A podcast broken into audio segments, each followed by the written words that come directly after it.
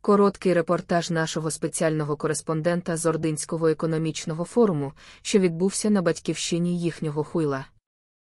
Оцей форум, який нещодавно відбувся в Орді, це, для вашого розуміння, і є справжня орда, її справжнє життя, її справжня еліта, її справжня наука і філософія. З яскравого, того, що запам'яталося.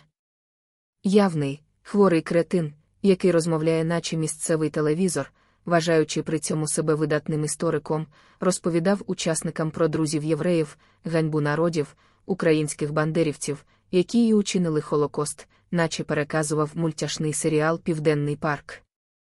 Інший шарлатан переселяв орків в дирижаблі, що в принципі для орди могло би стати виходом, бо одні дирижаблі брали би на абордаж інших, грабували би один одного, підривали і спалювали би тих, що пограбували, а влада могла б знищувати непокірних, розстрілюючи чи відправляючи в море, діючи вулкан, на полюс, в холод і на смерть.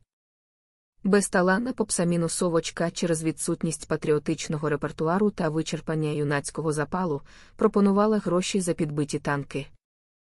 Ще один йолоп історик бажав продовжити переписувати історію, напевно, сподіваючись виграти війну в Україні хоча б на сторінках нового підручника, через те, що в житті нічого не виходить. Нейромережа з голосом померлого Бовдура, який збирався мити чоботи в Індійському океані, а натомість був помитий сам перед похованням, вангувала про майбутнє. Десантники, які, щоби не десантуватися на війну, роздували гумові грілки, роздирали тенісні м'ячі і гнули арматуру. Та араби-учасники, що надихнулися порваними м'ячами і луснувшими грілками, станцювали танок з карабінами.